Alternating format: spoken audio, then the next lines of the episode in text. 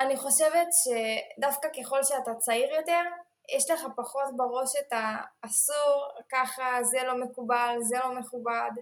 ולפעמים היום אפילו שאני מקימה עכשיו את המיזם, ושוב, אני עדיין צעירה, אבל בגיל 17 כשהקמתי הייתי יותר צעירה, אני אומרת מה נועה בת 17 הייתה עושה.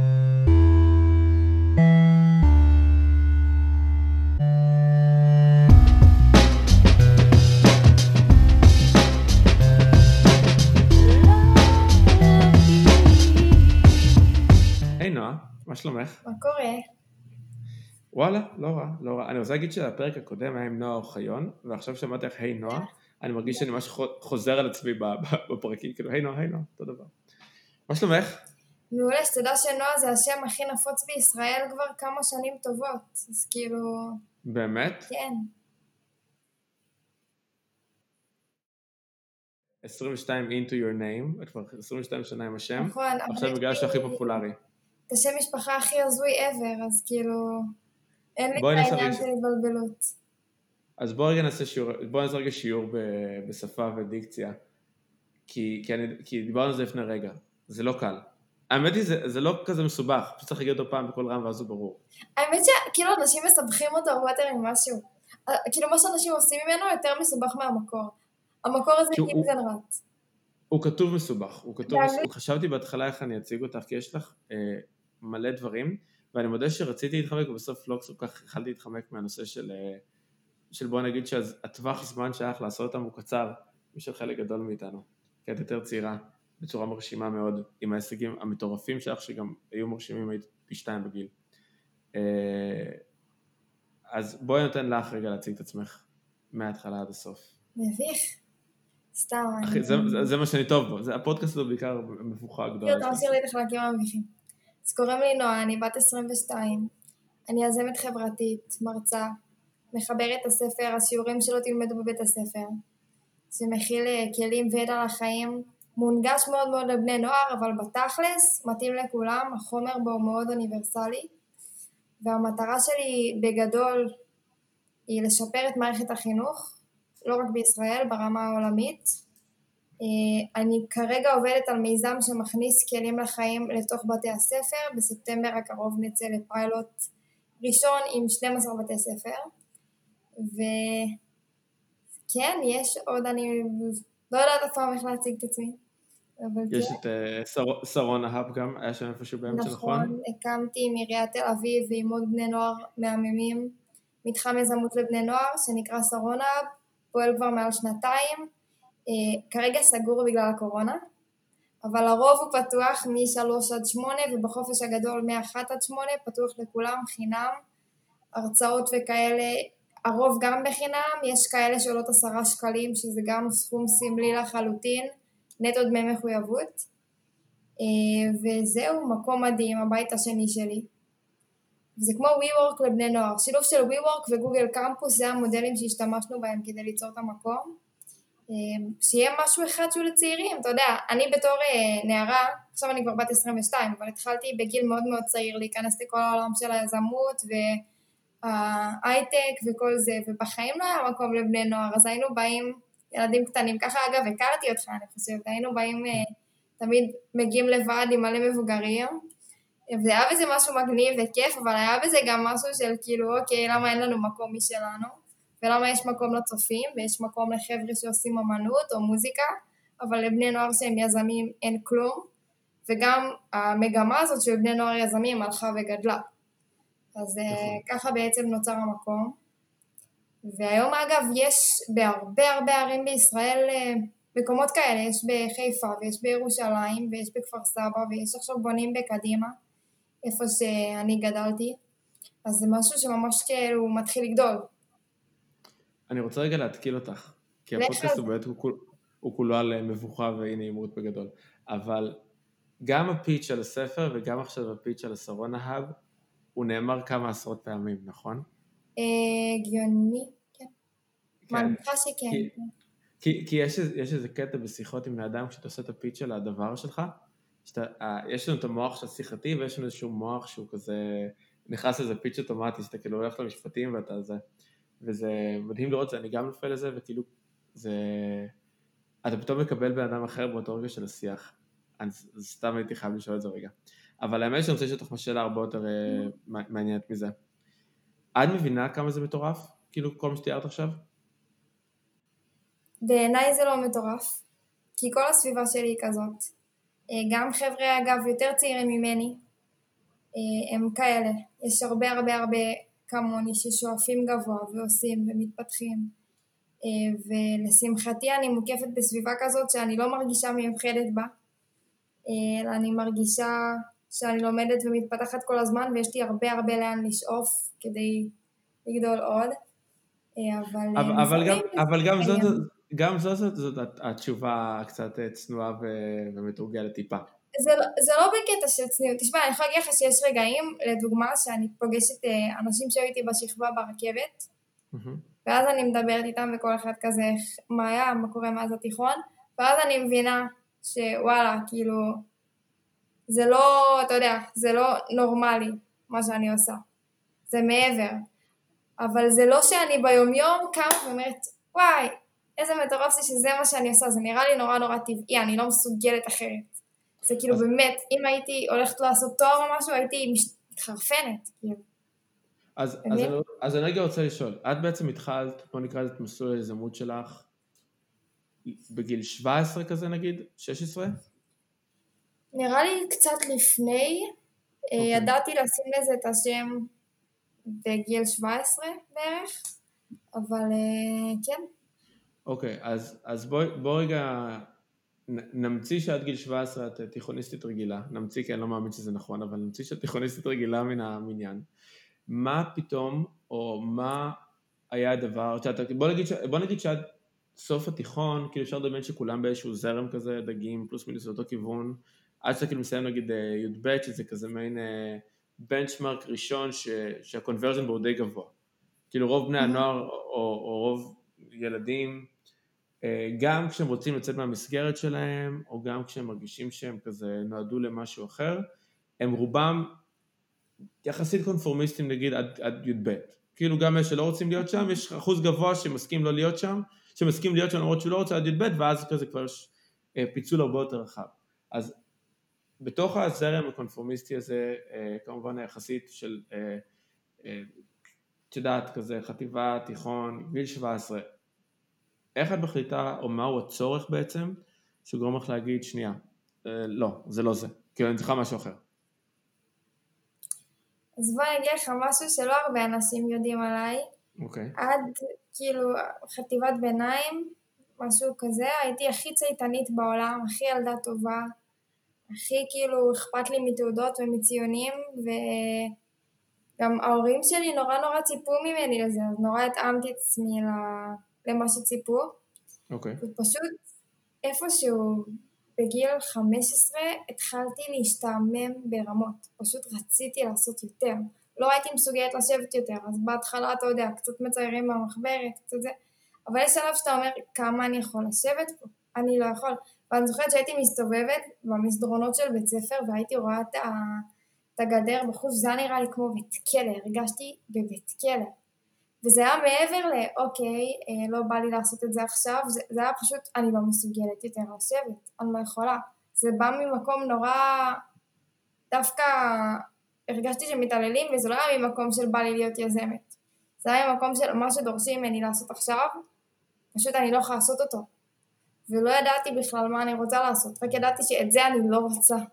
אוקיי, okay, אבל, אבל בואי נגיד שהייתי בתיכון, גם אני הייתי בתיכון, וחבר'ה שהשתעממו, זה באמת הלך לצייר מחברת, זה הלך ל... אה, לעשן כל מיני סמים מאחורי הבית ספר, זה הלך ל... להפריע בשיעור. אני לא, לא חושב שאני מכיר אף אחד מהתיכון שלי שאמר, מרגיש לי כמו בית כלא, אני הולך להתחיל ליזום מלא דברים ואיך לכיוון הזה. זאת אומרת, השאלה בעצם... גם היא... אני לא אמרתי את זה. אוקיי, אז מה הייתה נקודת השראה, אז מה היה הדבר שעשית שהרגשת שהוא החוצה מזה? כי זה חלק מעניין אגב, שאתה באמת עושה המון פעמים דברים, שמישהו אחר בא כן. ואומר לך יואו זה מטורף, ו- ואתה כאילו באותו רגע לא חושב שזה מטורף, חושב שאתה פשוט עושה משהו שבא לך לעשות, ואז מישהו אחר בא ושואל אותך, מתי חשבת, כי יש איזה סיפור אסתטי, והמציאות היא לא אסתטית הרי, כן. המציאות היא לא כזאת. אז זה לא סיפור, זה באמת, הסתכלתי על המערכת ככה, נשארו לי עוד שנתיים וחצי, כשהחלטתי שאני פורשת והורים שלי לא הרשו לי, אמרו לי אין מצב, את 12 שנות לימוד. והסתכלתי, אני בן אדם מאוד מאוד מעשי.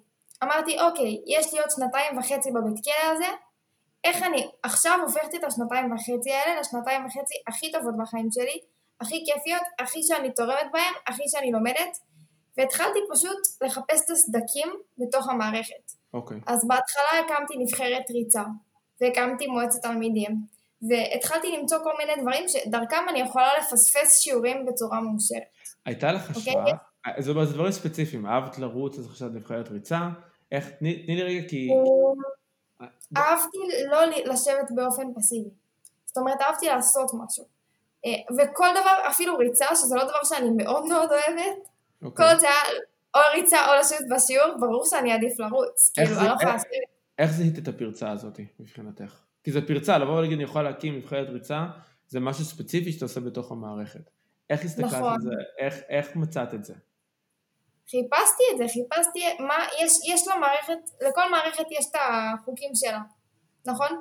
מאה אחוז. גם uh, במדינה שלנו יש חוקים. עכשיו יש דברים מסוימים כן. שיש להם אישור, אתה צריך ללמוד איזה דברים מקבלים עליהם אישור, מהמם. ואם אתה מצליח לפעול דרכם, הרווחת. אני ידעתי שעל מועצת תלמידים, או על פעילויות בית ספריות, אם אתה מפספס שיעור זה מאושר, עזוב שזה כבר לא הצליח לי לאורך זמן, כי היה שלב שכבר הפסקתי לבוא וכאילו לא קיבלו את זה בכלל, אבל בהתחלה, פשוט חיפ... אמרתי, אוקיי, מה אני יכולה לעשות במקום לשבת בשיעור שהבית ספר יקבל את זה? כי אם אני אגיד למורה שלי, שומעת, לא מתאים לי לשבת בשיעור, משעמם אותי, לא בא לי. היא תגיד לי, אוקיי, לא נורא, לא תלמידים, שבי בשקט, תלמדי. אבל אם אני עכשיו אגיד אני מועצת תלמידים, יש לי אישור מהמנהלת, אז לא תהיה לה ברירה, כי יש אישור, אתה מבין? כן, זאת, זאת אומרת שבעצם מה, ש, מה שאת באה ואומרת זה לא סיפור של מרד כמו סיפור של אה, דווקא לעבוד עם המערכת כדי לזהות הזדמנויות. המון פעמים תמיד מפנטזים את זה בתור שבירת. מסגרת, כאילו. זה היה מרד מסוג אחר. אה, זה לחלוטין היה מרד, אבל זה היה מרד חכם.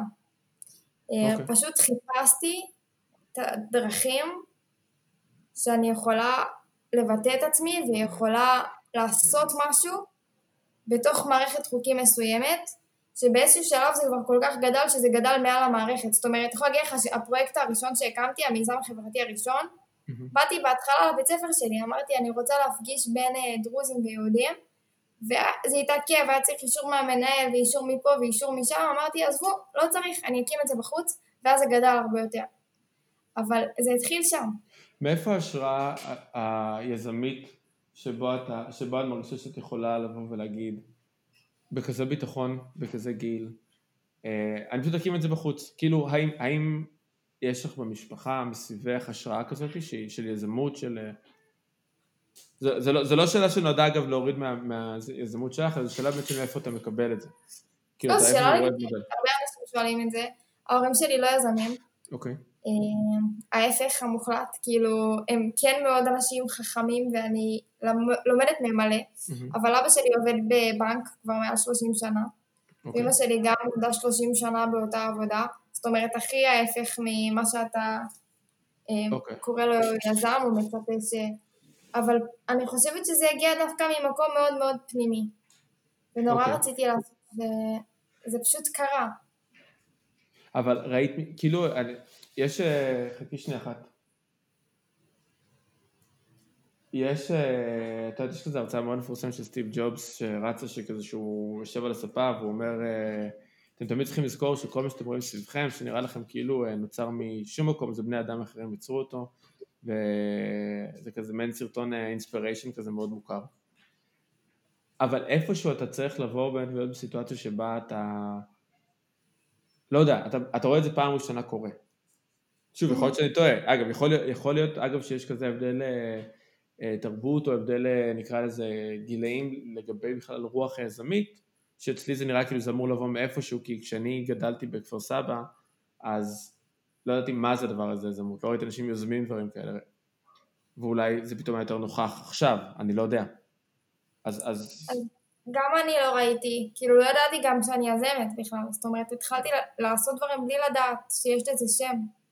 אה, אני חושבת שיזמות זה נורא הטבע של בני אדם. כמו שאמרת על המשפט של סטיב ג'ובס, בני אדם יצרו עוד בטבע כל מיני דברים לפני שהיה את הטייטל יזם. נכון. הם פשוט חיפשו דרך לפתור בעיות שהיו להם ביום יום, לעשות דברים בצורה יותר קלה, בצורה יותר נוחה, בצורה שתשרת אותם. אז אה, זה בדיוק זה, וזה משהו מאוד מאוד טבעי לדעתי. ועבורך כאילו הגעת לדברים האלה כי אמרת, אוקיי, הבית ספר זה המקום שבו נמצאת זה מבוי סתום, זה לא יקרה. אני יכול או להשתגע, או לעשות משהו עם החיים שלי. אנשים אוהבים, כאילו, המערכת מוכנה שאני אעשה את הדברים האלה עם החיים שלי, ואז בעצם פנית לכיוון הזה? אמ, משהו כזה, הייתי, הייתי בדיכאון באמצע. אוקיי. אה, בשלב שרציתי... אפשר לדבר על זה קצת? רגע, אפשר, כן. אפשר לדבר על זה קצת? כן. אה, תסבירי לי רגע. אני אסביר. נפשית פרשתי מבית ספר. אוקיי. ממש. הייתי, אני זוכרת את עצמי באמת הולכת במסדרונות שם ואומרת, את לא חוזרת למקום הזה. אין מצב שאת חוזרת. וכשזה התפוצץ לי בפנים, שהבנתי שכאילו אין, אין, ההורים שלי בחיים, בחיים לא יאפשרו את זה, והסביבה שלי לא תאפשר את זה, אז זה, זה לבוא כל יום למקום באמת שהרגשתי שהוא בית כלא, ואולי אני חוזרת על זה הרבה פעמים, אבל זאת הייתה הרגשה שלי. אה, וזה נורא. להיות במקום שאתה מרגיש בו לא טוב, לא בנוח, גם מבחינה חברתית, גם מבחינה פיזית, מיליון אחוז. גם מבחינה אפילו אינטלקטואלית, זה לא, זה נורא. מיליון אחוז. ומה שקרה זה פשוט שבהדרגה ממש התרחקתי גם מחברים, הייתי בן אדם מאוד חברותי לפני זה. התרחקתי מחברים, התרחקתי ממורים, אם הייתי איתם בקשר טוב לפני, לפעמים בתקופה הזאת ממש אה, התרחקתי. אה, והתחלתי לבכות הרבה, והתחלתי להסתגר, וזה הכי הכי לא מתאים לי, זה הכי לא האופי שלי, אתה גם קצת מכיר אותי. כן. אני פשוט הייתי כבויה, כאילו מישהו לחצתי על כפתור כיבוי. ומה הדליק את זה חזרה? ומה היה הרגע שבו זה נדלק חזרה? מאיפה זה בא? אז זה לא היה כזה כפתור הדלקה, חזרה. ברור. זה התהליך. זה התהליך. אני חושבת שהמועצת תלמידים זה אחד הדברים שהכי החזירו לי את זה. את ה... שהתחלתי פתאום לעשות משהו עם משמעות מחדש, ושהתחלתי לבלות בחברה מחדש, עם כמה שזה נשמע בסיסי. אני זוכרת שהיה סמינר של המועצת תלמידים, שזה סתם, אתה יודע, כמה בני נוער מכמה מקומות, באכסניה, ביחד. ופתאום דיברתי עם אנשים אחרי שכל כך הרבה זמן לא עשיתי את זה, ו- וחשבתי וואו, כמה זמן לא נהניתי ככה. איזה כיף זה, שכחתי איזה כיף זה.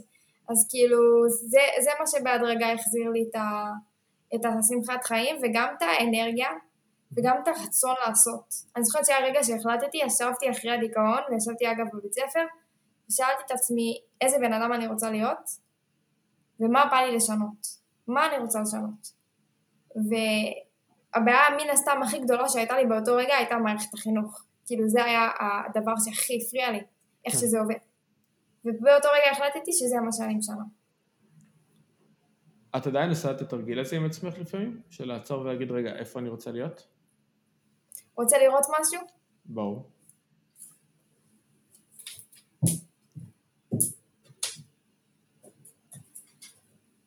זה תלוי לי גם פה, וגם בבית של ההורים, בחדר שלי. נייס. אוקיי, רגע, רגע, כן, תראי לי את איך החלק התחתון. רגע, רגע, רגע.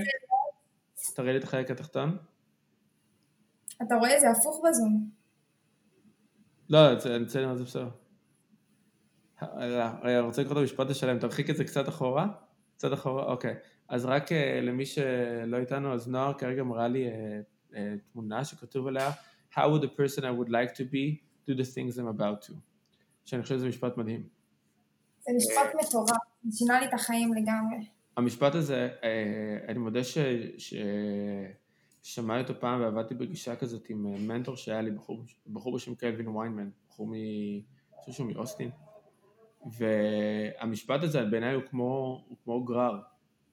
מה זאת אומרת? הוא כאילו אתה יכול להיות באיזשהו מקום שאתה תקוע ואתה אומר לעצמך, אין לי מושג מה עושים עכשיו, אבל אם אתה יודע רגע לעצור ולהגיד, רגע, עוד חמש שנים מעכשיו, כאילו כשאני לא, לא צריך לקחת אחריות על הרגע שלי של מחר, מה התוצאה שהייתי רוצה לראות, פתאום אתה קצת מצליח להשתחרר מה... כאילו מהג'אנק שלך כזה, מה... מה... כי אתה כאילו יכול להמציא דמות אחרת לגמרי ואתה לא מרגיש מחויב אליה בהתחלה, אבל אז אתה יכול לבנות לקראת משהו, וזה כבר יותר קל. אני חושבת שמה שמדהים במשפט הזה, ואני אגיד אותו גם בעברית למי שכן קשה לו עם האנגלית, איך האדם שאתה רוצה להיות היה עושה את הדברים שאתה הולך לעשות. זה פשוט, זה מדהים איך מכל בן אדם זה מוציא תשובות אחרות. זאת אומרת, התשובות שאני אקבל לגבי עצמי הן שונות ממה שאתה תקבל. ברור. וזה משפט מטורף להוציא תשובות דווקא מהפנימיות שלכם.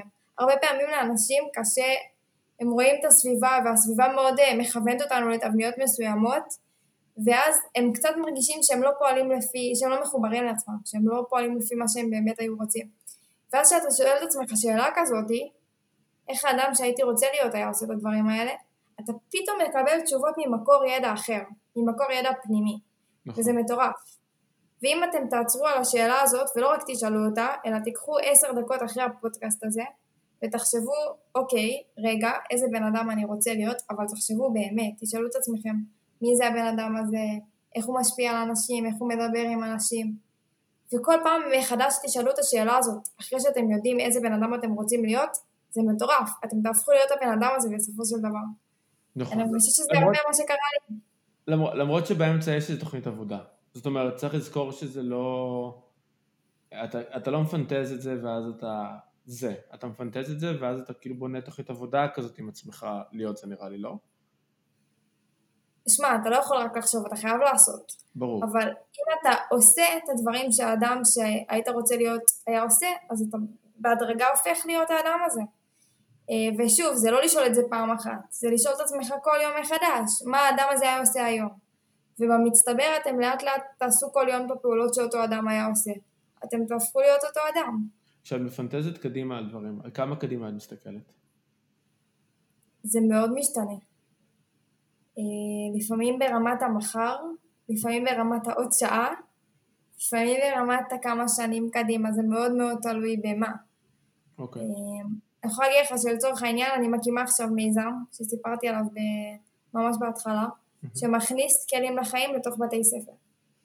עכשיו בטווח הארוך שלי אני רואה את זה כבר איך זה נכנס, כמו שיש שיעור מתמטיקה, כמו שיש שיעור אזרחות, שיש שיעור של אשכרה כלים לחיים. נראה לי מאוד הגיוני שיהיה דבר כזה.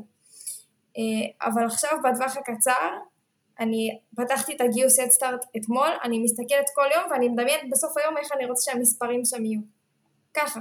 כן, אבל, אבל, אבל זה, זה, הצע, זה הצעדים, זה לגיטימי, זה הצעדים, אבל באת ושמת חזון שבואי נגיד שזה, אפשר להסתכל על לפחות אה, שנה, שנתיים, כאילו המצב שבו זה הדיפולט כמו שיעור מתמטיקה, בהנחה שזה לא קורה כבר בראשון בספטמבר, למרות שאיתך זה גם יכול להיות שזה כבר בראשון בספטמבר, בהיכרות איתך. אז לא, אני... לא, בעצם יוצאים הדרך.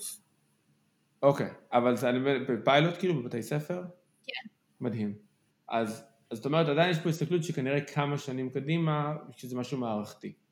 זאת אומרת, הפנטזיה שלי היא שזה יהיה... בת... אז אני אומר, זה נגיד פנטזיה שהיא כמה שנים קדימה. עכשיו זה גם, נכון. ואז את יודעת, יש לך את הצעדים, שזה מה שדיברנו קודם, אתה בסוף, אה, כמו להיכנס לכושר. אתה בסופו של דבר יכול להגיד הייתי רוצה לראות ככה וככה או, או משהו, שאגב זה הגדרת מטרות בעייתית לרוב, אבל אתה אחרי זה פשוט שם לעצמך ביומן שעה חדר כושר, שעה קרדיו, איקס תוכנית תזונה, דיאטת תזונה כזה יומית או whatever. אה, וזה באמת ההבדל בין, בין החזון לבין בסוף צריך להזכיר ולחזור לצעד צעד עד שאתה בונה את זה. אבל נגיד אה, עם הספר, נכון? אם אני לא טועה, אם אני לא טועה, אה, בפאנל משותף שהיינו בו, אמרת שעבדת עליו חמש שנים? חמש שנים. אוקיי, אז, אז חמש שנים בואי נגיד שזה כמעט 25% מהחיים שלך כרגע. כי זו הסתכלות מאוד... החיים לא חשבתי על זה, זה נכון. זו הסתכלות מאוד ארוכה קדימה, בטח שבגיל 17, להסתכל ולהגיד, זה מה שאני רוצה לעשות, זה מה שאני רוצה ליצור. מאיפה באה לך השראה להפוך את זה דווקא לספר, נגיד?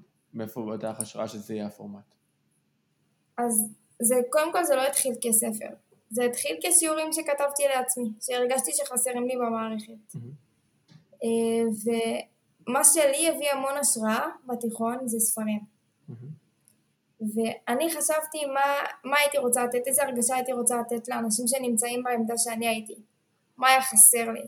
והיה חסר לי שמישהו יביא לי את זה, את הדבר הזה, כי כל כך הרבה תלמידים, כמו שאמרת, יושבים היום בשיעור, עכשיו ספציפית אנחנו בחופש גדול, אבל יושבים בשיעורים ואומרים, יאללה, אני יכול יותר מזה, או לא מלמדים אותי פה את מה שאני באמת צריך לדעת כדי להצליח. ואין, לא מביאים להם, אף אחד לא עד היום לא הביא להם, קחו פתרון מעשי, תעשו עם זה משהו.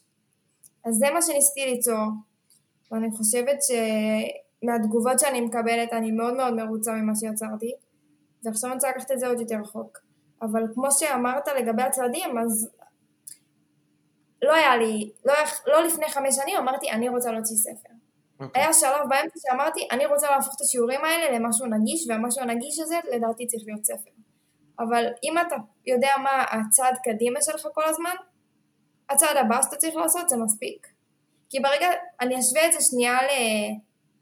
לשביל, סבבה? Mm-hmm. כשאתה הולך צעד קדימה אתה כבר רואה יותר רחוק מהשביל, נכון? Mm-hmm. מאשר מהצעד אחורה שהיית. אז מספיק שאתה יודע מה הצעד הבא שאתה צריך לקחת קדימה ואתה כבר תדע יותר טוב מה הצעד הבא שאתה צריך אחריו. נכון. וזה מה שאני פועלת בחיים. כאילו, כאילו ובעצם באת ואמרת, אני כאילו בא לכתוב את הלקח הזה שלמדתי, או את השיעור הפרטי שקיבלתי מעצמי ומהחיים שלי, התחלת לערום אותם, ובאיזשהו שלב אה, קיבלת עוד השראה מאוד מקומות, נחשפת לדברים, ואמרת בואנה רגע, דווקא אני יכולה לחבר את זה באמת לספר, זה יכול להיות מדריך כזה, זה יכול להיות ה guide הזה שהייתי רוצה שיהיה לי. עכשיו, יש... בערך. אוקיי, אוקיי, תדייקי אותי. אני התחלתי, פתחתי לעצמי את תיקייה בדרייב, בגוגל דרייב. וקראתי לה שיעורים לחיים, כי הרגשתי שאין לי את זה בבית ספר.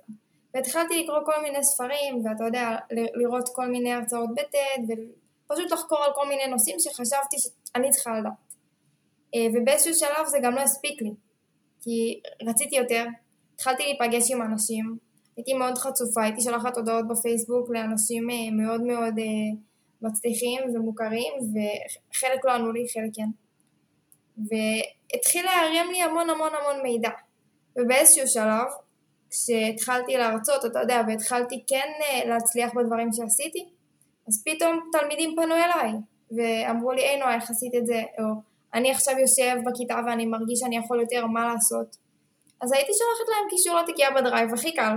עושים שתף, יש לכם את זה גם, תהנו. ואז אמרתי, רגע, למה שזה יהיה כאילו רק למי שפנה אליי? למה שזה לא יהיה פשוט נגיש לכולם? ו... וככה באמת התגבש הרעיון. מי היו נקודות ההשראה שלך בשלב כזה? כי בסופו של דבר, כמו שאמרת, קראת הרבה ספרים, שמעת הרצאות TED, מה פתח לך, כאילו, אני אשאל רגע את השאלה, כאילו, היא קצת שאלה מעצבנת בעיניי. אני שואל אותה, אבל אני חושב שהיא מעצבנת. אבל okay. מה, אוקיי. מה היה הדבר שפתח, נקרא לזה, את הגשר הזה בין עולם של, אה, נקרא לזה, יואו, אני רוצה לסתור לעצמי כשאני אומר את זה, מרגיש בן מאה. אה, בין, בין נקרא לזה עולם השראה של מבוגרים לבין עולם השראה של אה, תיכוניסטים נקרא לזה. אני שונא את זה כי זה נשמע מתנשא וזה, אבל זה לא הכוונה. אבל את יודעת, כאילו, שוב, רוב התיכוניסטים לא מרימים, לא, לא כל כך רצים ישר להרצאות TED. אני חושב, אולי, אגב, אולי אני ממש מנותק ולא יודע שזה מה שקורה ואני כזה out there. אבל את אומרת, קראתי ספרים, ראיתי הרצאות רציתי עוד, רציתי עוד. מה חיבר אותך לעולם הזה? כי זה גשר דו צדדי. אתה קצת כן טועה, לא מאוד, לא הרבה בני נוער, אבל יש מגמה הולכת וגודלת של צעירים הרבה יותר ממני, שמאוד מחפשים את העולמות האלה, ועושים דברים שאני גם לא עשיתי. זאת אומרת שהם יהיו בני 22, הם כבר יהיו לדעתי הרבה הרבה הרבה ממה שאני כרגע, אה, וזה משהו שקורה. זאת אומרת, ככל שההרצאות נהיות נגישות, וככל שאתה יודע, חומר וידע נהיה נגיש, אז אנחנו גם מגיעים לזה יותר מוקדם. אז יש מגמה כזאת. אה, ובחיים לא היה לי שלב של, אה, אתה יודע, זה השראה של עולם הצעירים, זה השראה של... זה היה נראה לי מאוד מחובר, אני לא חושבת שאפילו ראיתי הפרדה. Mm-hmm. כשאני באתי לאירועים והייתי הכי צעירה שם, וזה עדיין קורה לי לפעמים, זה היה מגניב, זה היה כיף. אה, זה לא היה חוץ מזה שאולי שאלו אותי, בת של מי את לפעמים, זה, זה כאילו לא הרגיש לי שאני לא צריכה להיות שם, דיברתי עם אנשים מאוד מעניינים, למדתי הרבה, ולא הרגשתי לא שייכת. אבל, אבל השאלה שלי דווקא צעד אחד אחורה. אוקיי. אה, כמה זה נפוץ שבגילי 17 אתה מחליט ללכת לגוגל קמפוס? אמ, זה כמו כמה זה נפוץ בגיל 17 ללכת לנגן בלהקה. יש לך תשוקה למשהו. אני, כן, אני לא... כן. כן, כן. יש לא. לך תשוקה לתחום מסוים, יש לך תשוקה למשהו מסוים. אתה מחפש את הקרבה לעולם הזה, אתה מחפש את המקומות שאתה יכול להתפתח בעולם הזה.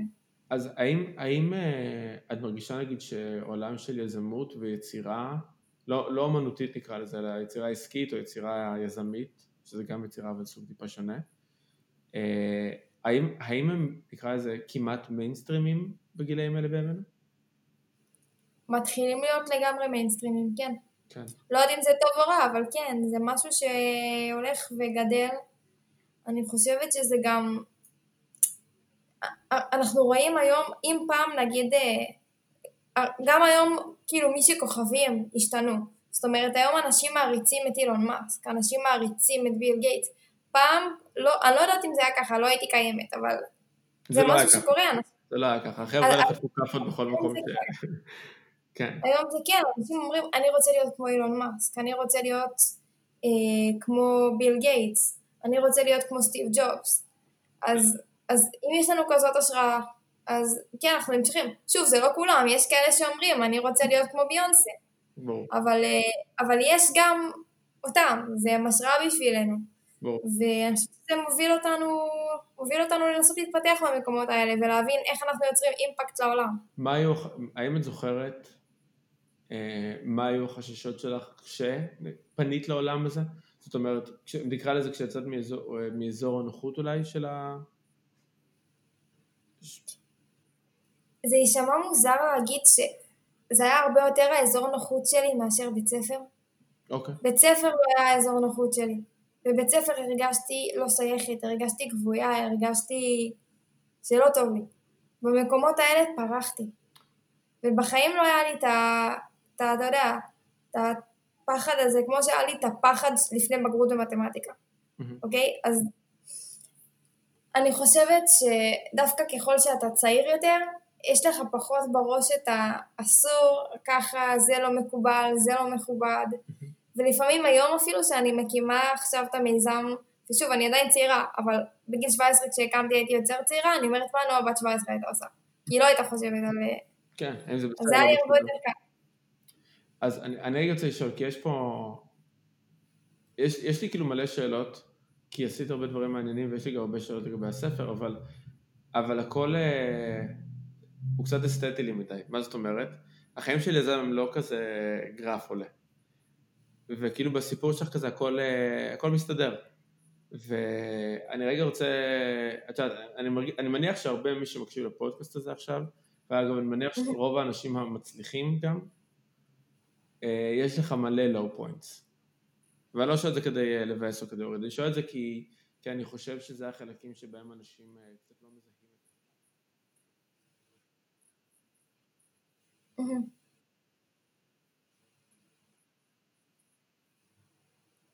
כל הזמן, זאת אומרת, אני לא יודעת איך גם הסיפור שלי נשמע שהכל מסתדר, כי הייתי בדיכאון חצי שנה, הדבר הראשון שרציתי זה לפרוש מבית ספר, אמרו לי ישר אין מצב, אין מצב שאת פורשת, כאילו, זה התחיל, כל הדברים האלה התחילו מלא, אה, וחיפשתי איפה כן.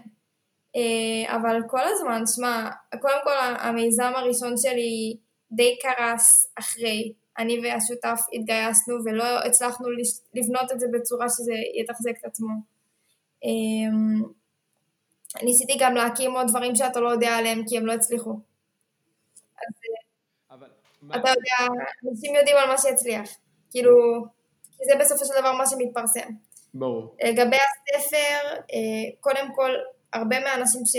אני ראיינתי על ספר הרבה מומחים. הרבה פשוט לא ענו לי, או אפילו קיבלתי לפעמים הודעות מזלזלות מאנשים מסוימים, ולא משנה מי. אבל... אה, איך זה השפיע עלייך? וואי, האמת שלמזלי יש לי ביטחון עצמי, וגם אחרי, ש... אחרי שאנשים אה, יותר אה, גדולים ויותר חכמים אומרים לך כן, אז אתה אומר יאללה, לא רוצה, לא צריך, נלך לבא. כן. אמ, אז זה לא, זה לא ערער אותי. גם היום ממישהו, שמישהו אומר לי על הספר, ואני כן מקבלת גם תגובות לא טובות. שלא תחשוב שהכל אה, לא, ורוד לא, ויפה. לא, ברור, ברור. לא, לא, גם היום שאנשים אומרים לי, כאילו, מה, את בת 20, מה נראה לך שאת כותבת שיעורים בחיים? מה את כבר יודעת? אז אני אוהבת להגיד, צודקים, אני לא יודעת. בגלל זה הלכתי לעוד מומחים. למרות שאני כן מרגישה ש... שמה שאני יודעת דווקא הכי, הכי מונגש לצעירים, כי אני חוויתי את זה בגובה העיניים שלהם יותר טוב מכל אחד אחר. נכון. כתבתי את זה בגיל שהייתי בבית ספר. אז אמ, יש הרבה, לא, גם אגב, הספר, אני שלחתי אותו לכמה הוצאות. ויש אה, שתיים שלא חזרו אליי. ולשמחתי, אה, אני הוצאתי את הספר בהוצאת כנרת מורה ביטן, שהם הוצאה מדהימה נכון. והכי גדולה בארץ, והם אמרו לי כן, אבל זה לא אומר שכל האחרות שהייתי שולחת להם היו אומרות לי כן. כי שלחתי לעוד שתיים ובכלל לא ענו לי. אז אה, זה לא משנה, כל עוד אתה מספיק מנסה, בסוף תצליח. מה, מה הם הדברים ש... אני כאילו מרגיש שאני מנסה ליצור ריאיון דיכאוני, אבל זה לא הכוונה. וואי, תמיד... לא, מה, מה, מה, מה, הם, מה הם הדברים שלפעמים גורמים לך לעצור ולהגיד, "אה, fuck, עזבו אותי בשקט. כאילו, יש רגעים כאלה? כל הזמן. אה, מה- גם מה- מה של? הספר, אתה אומר חמש שנים, אתה יודע איזה מייגע זה לכתוב ספר חמש שנים? לצערי, כן. באמת, זה אוי, כי אתה יודע. זה, זה, לצערי, זה, כן. זה כאילו אתה יושב בערב ואתה אומר, למה אני צריך את זה? מה הכנסתי את עצמי עכשיו? אז אני לא אכתוב ספר, מה קרה? אבל, אבל, אבל- מה, מה היו הדברים עצמם? כאילו, מה היו הסוג מכשולים עם עצמך שאמר עצמך, למה צריכה את החרא הזה, כאילו? או לא המכשול לי. הכי גדול זה לדעתי קודם כל מתחיל בלשבת, להושיב את עצמך לעשות משהו. כי רוב המיזמים והדברים הכי גדולים שאנחנו מכירים זה מלא עבודה שחורה. מהמם. זה בעיקר עבודה שחורה. אה, ובכלל לשבת, להושיב את עצמך מראש, בלי שמישהו בודק אותך, ובלי שמישהו משלם לך על זה, ובלי שמישהו בכלל מבקר אותך, לעשות את זה במשמעת עצמית, זה נראה לי קודם כל הדבר הכי קשה. אה, בגלל זה איפה שזה תלוי במשמעת עצמית ובמוטיבציה של בני אדם, זה הדברים שהכי קשים להם, ואנחנו תמיד מחפשים מסגרות. כן. אה, אז זה קודם כל. והדבר השני זה הרבה פעמים אה, לרתום אנשים אחרים, או אני להגיד לך שאחד הקשיים הכי גדולים שהיו אצלי. היה דווקא להתמודד עם הסביבה הכי קרובה אליי. להתמודד עם אה, מה שמצפים ממני בהתאם לגיל שלי, ומה שמצפים ממני בהתאם, אתה יודע, לתבניות שקיימות. אני בכלל לא התחברתי, אני, זה כאילו היה מבחינתי סבל, זה היה בזבוז זמן, רציתי לעשות בדברים אחרים. וזה היה לי יותר קשה. כן. זה קטע, את יודעת, אני, את אומרת את זה ואני חושב, אני הקמתי, אה, העסק הראשון שלי הייתה חברת תקליטים, כשהייתי בן 19, עם עוד איזשהו שותף. ומשם זה התגלגל להיות אה, חברת יחסי ציבור, ואז אה, חברת דיגיטל לאומנים, יחד עם אה, יונתן קרן. זה עבר כמה גלגולים והייתי, בוא נגיד שכל התקופת מוזיקה שלי הייתה כנראה בין 19 ל-21 או 2, משהו כזה. ואז לקחו אותי כזה לאיזשהו סטארט-אפ לעשות מה שעשיתי. ואחד הדברים שאני הכי זוכר ששנאתי שאמרו לי, ובגלל זה אני, אני כאילו שואל על הגיל, אבל אני גם רגיש לגביו, כי תמיד אמרו לי שני דברים ששנאתי. אחד אמרו לי, לאן אתה ממהר? אתה צעיר, שזה נשמע לי כמו משפט, זה המשפט, שאתה יודע, או. אתה- אני מכירה, אני מניח, אני רואה לפי המבט שאת מכירה את המשפט הזה. שזה המשפט הכי? זה המשפט הכי מגוחך שמעתי, כאילו, סליחה, אז רגע, אני רגע יושב ומחכה פה שיהיה מאוחר מדי כדי להתחיל לזוז, אחלה. כאילו זה, זה הלק, מה המסר, כאילו מה אתם רוצים שאני אעשה? תמיד היה משגע אותי המשפט הזה, של ה... אה, זה היה משגע אותי המשפט של לאן אתה ממהר, או למה דחוף לך עכשיו, אתה כזה מסתכל ואתה כזה אומר לעצמך, מה זאת אומרת? אם יש לך משהו שאתה רוצה לעשות, למה, למה, לאיזה גיל אני אמור לחכות? והדבר השני שאני חושב שהוא רדף אותי, והוא באמת רדף אותי המון שנים.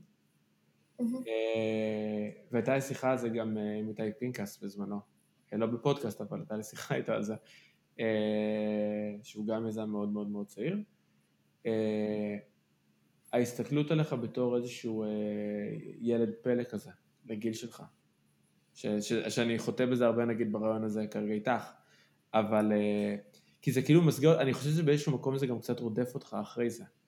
כי מישהו בא ושם עליך איזשהו פוטנציאל מאוד גדול, איזשהו מעין משהו, ואתה עכשיו כזה הזמן באיזשהו, לפחות לי זה היה, במעין מערכת יחסים עם, ה, עם הדבר שהומצא עליך, או, או הציפייה הזאת, הרי זה מה שעשיתי בגיל 19 עד 22 נגיד, מה אתה עושה עד גיל 27, מי אתה אמור להיות כזה?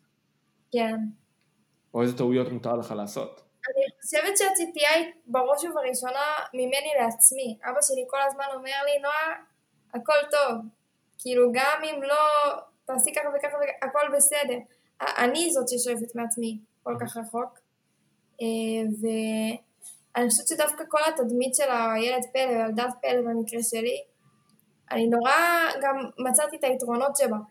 אני, אתה יודע, אני כבר בת 22, עוד שנתיים, שלוש, לא משנה מה, אני כבר לא ילדת פלא. אה, גם עכשיו אני כבר לא מרגישה ילדה, כי אני עובדת עם חבר'ה בני 12, אז אה, אני כבר לא מרגישה ילדה. אתה יודע, מילדים בחטיבה או בתיכון, מי שהשתחרר מהצבא זה מבחינתו כבר מבוגר. כן, אבל, אבל ילד פלא זה לא באמת שלך עם הגיל שלך, זה, הרי ילד פלא זה כינוי של, נקרא לזה, המערכת יחסים הסבוכה של מבוגרים יותר עם הגיל שלך.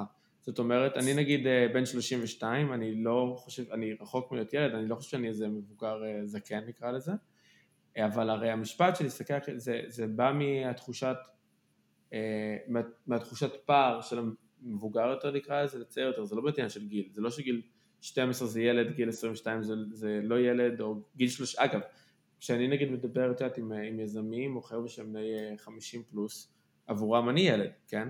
ברור. זה לא משתנה, זה לא עוזר אותך. זה לא עוזר. כל אחד מסתכל יום לפני ואומר, אם הייתי יודע עכשיו מה שהייתי יודע, כזה, אה, אם הייתי יודע אתמול מה שאני יודע עכשיו, כזה. אה, אז, אז כאילו, אז עבורו שמסתכלת על זה קדימה, או, כשאת, או כשיש לך בכלל את הרפרנס הזה, נגיד כמו שאמרת, ש... כי גם את הזכרת את זה קודם, הרי מתייחסים לך לגיל, הוא, הוא נוכח, כן, זה... אה, את כאילו עבורך זה אפילו לא מעכב, זה לא מעניין אותך. זה יתרון ענק, אני רואה את זה כיתרון מטורף, תשמע, אין לי ילדים עדיין. אה, אני כן מפרנסת את עצמי, אבל זה מסתכם בעצמי כרגע. אה, ואין לי יותר מדי, אם אני עכשיו לא יודעת, ממש נכשלת עם המיזם וזה, אוקיי, נכשלתי, יש לי כל כך הרבה זמן אה, סיכון לנסות להקים עוד, אה, ובעיניי זה יתרון ענק. אני גם באמת זוכה ללמוד מכל כך הרבה אנשים אה, שהם אה, מבוגרים ממני בגיל, וממש לא מרגישה שהגיל כאן משחק, אתה יודע, משחק כאילו מחסום. אני חושבת שהכל זה עניין של איך אתה מסתכל על הדברים. זה, אני, אתה, אתה בוחר לשים לזה את המשמעות. ואני בוחרת להסתכל על זה כיתרון, וזה מה שזה הופך להיות, יתרון. אה, וזה, אני חושבת שאחד הדברים שאני יצא לי לראיין בגלל הספר, או בזכות הספר יותר נכון, הרבה אנשים מאוד מאוד מצליחים, אחד הדברים שהכי הרבה חזרו על עצמם באופן גורף, זה הלוואי שהייתי מתחיל בגיל יותר צעיר.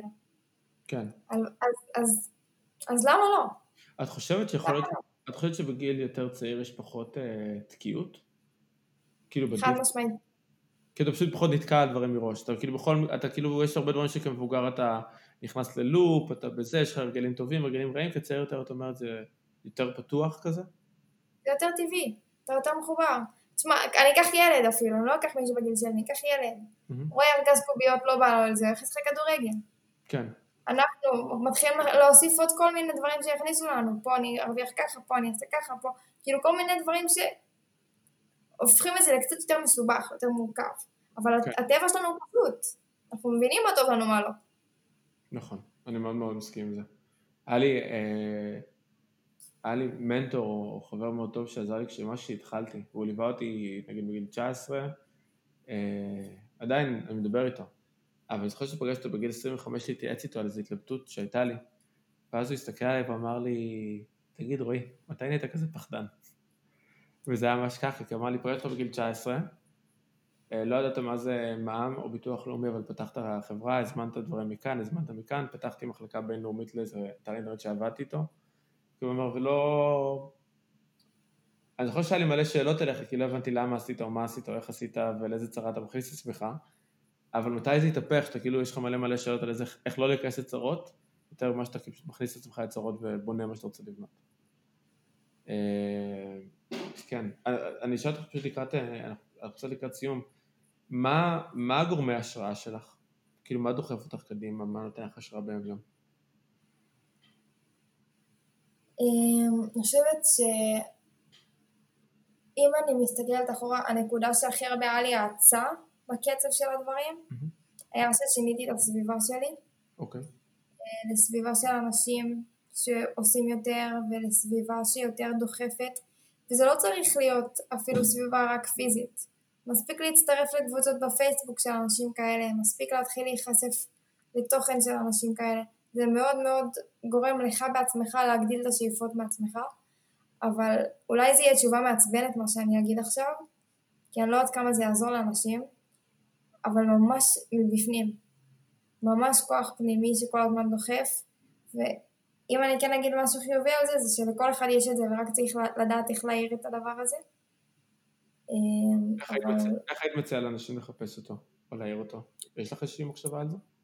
כן, אפילו בניתי על זה כמה שאלון כדי להביא, כי זו שאלה שואלת הרבה. איך, איך, אה, איך. אז אה, יש כל מיני שאלות שאתה יכול לשאול את עצמך. אפשר דוגמאות? כמו שהתחלתי להגיד. דוגמאות נהדר. כן, דיברנו על זה, על איזה אדם אתה רוצה להיות, ולהתחיל לקבל תשובות מבפנים. וגם הכי הכי פשוט, כאילו תבדקו מה החיפושים שלכם בגוגל, וכנראה אגיד לכם מה מעניין אתכם, היום גוגל הוציאו פיצ'ר, גלה תחומי העניין שלך. הם יודעים. אז אני רוצה להגיד לך שיש לי, בדיוק דיברנו על זה, יש לי איזה מאבק פנימי מאוד מאוד קשה. כי חלק מה שהתניע לי את הפודקאסט הזה, זה העובדה שגיליתי שאני מסתכל בארבע אתרים. וגם כשאני רוצה לשבור את זה, אני אפילו לא יודע לאן אני רוצה לחפש. כי הרי ברגע שהקלקת על איזה משהו אחד, את יודעת, פייסבוק מביא לך שמונת אלפים דברים בדיוק אותו דבר, יוטיוב מביא לך, אה, אה, את יודעת, אם אתה, הדוגמה שלי זה, אתה מחפש שיר, אתה מוצא את השיר בגרסת live, בגרסת קאבר אה, לאותו שיר, אקוסטית לאותו שיר, או אתה כאילו נתקע עם אותו שיר עם אותה להקה לנצח. וגם בגוגל, אתה חייב לדעת מה אתה רוצה, זאת אומרת, אם יש לי אופציה א', ג', א' וב' שאני מכיר, אבל אני לא מכיר את ג', ג' שם, אבל מישהו צריך להגיד לי, היי, תחפש גם ג'. אז דווקא הייתי שואל אותך שאלה, איך את שוברת, או איך את יוצאת מהחיפושים הרגילים שלך? אמרת מה אתה מחפש בגוגל. איך את יוצאת מהחיפושים הרגילים שלך? אז זה בדיוק לעשות מה שאתה עשית. זה לא משנה מה, זה העיקר לעשות. כי once אתה עושה, אתה מתניע איזושהי פעולה שתהיה לה תוצאה. ואתה לא יודע מה התוצאה הזאת תעשה לך. אז תמיד לעשות, רק לא להיות פסיבי, רק להיות אקטיבי וכבר דברים יקרו. אני, אני אשאל אותך שאלה אה, גורלית וקשה בתור שאלה אחרונה. אבל נראה לי, ש... אבל, אה, אבל נראה לי, ש... אבל נראה לי שאת, אה, נראה לי שאת כבר יודעת את התשובה שלך אליה. אם עכשיו הוא בא ואומר לך, נתקעתי, אין לי השראה, אני באיזשהו slump כזה, באיזשהו down כזה, מה, מה לעשות? לא משנה, העיקר לעשות. מבחינתי באמת, שילך עכשיו, כמו שהוא הולך איתי לעוד אנשים, שילך אה, לסופר ויחפש באותו... לא משנה, זה לא משנה מה, זה רק משנה העשייה עצמה. כי העשייה עצמה כבר מכוונת לבד, יש לה כוח, יש לה אנרגיה. אז רק לא להיות פסיבי. את אומרת כאילו העיקר שתעשה משהו אחרי עשייה אחרי עשייה אחרי עשייה וזה כבר יתגלגל לאנשהו. זה, זה דוחף.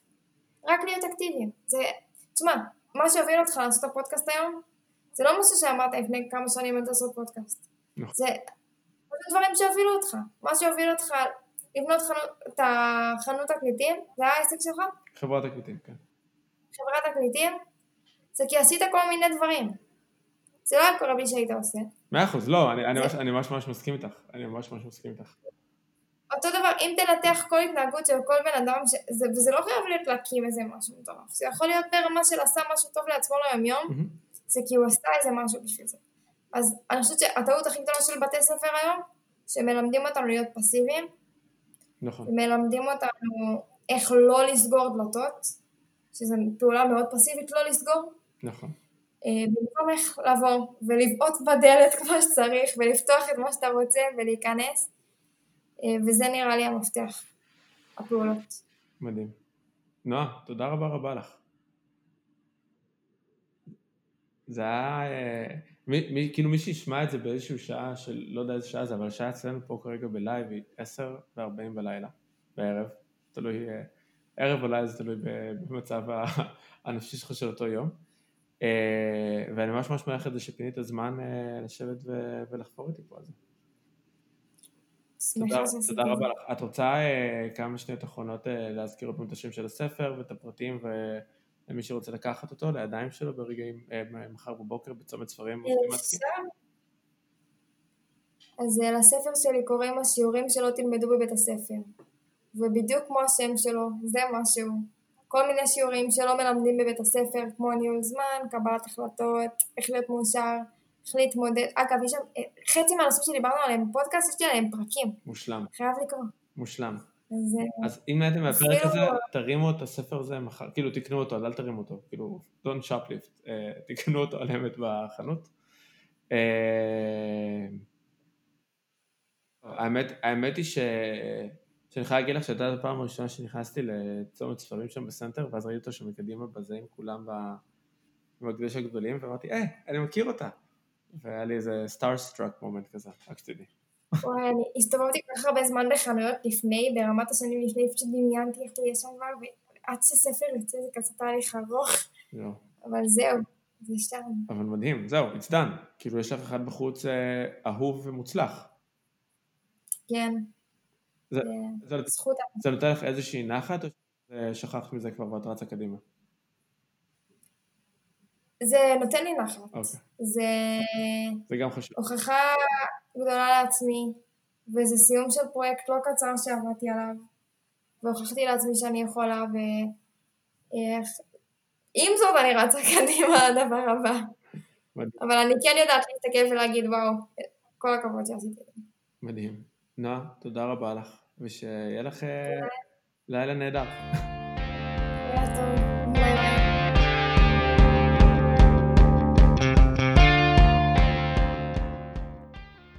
היי לכם, אם נהניתם מהפרק הזה, מהשיחה הזאת, אתם מוזמנים לשתף את השיחה, את הפודקאסט, עם חבר, חברה, קולגה, משפחה, כל מי שאתם חושבים שיכול ליהנות מהשיחות האלה. תודה רבה לכם שהצטרפתם, ואני מאוד מאוד מקווה שנראה אתכם בפרק הבא.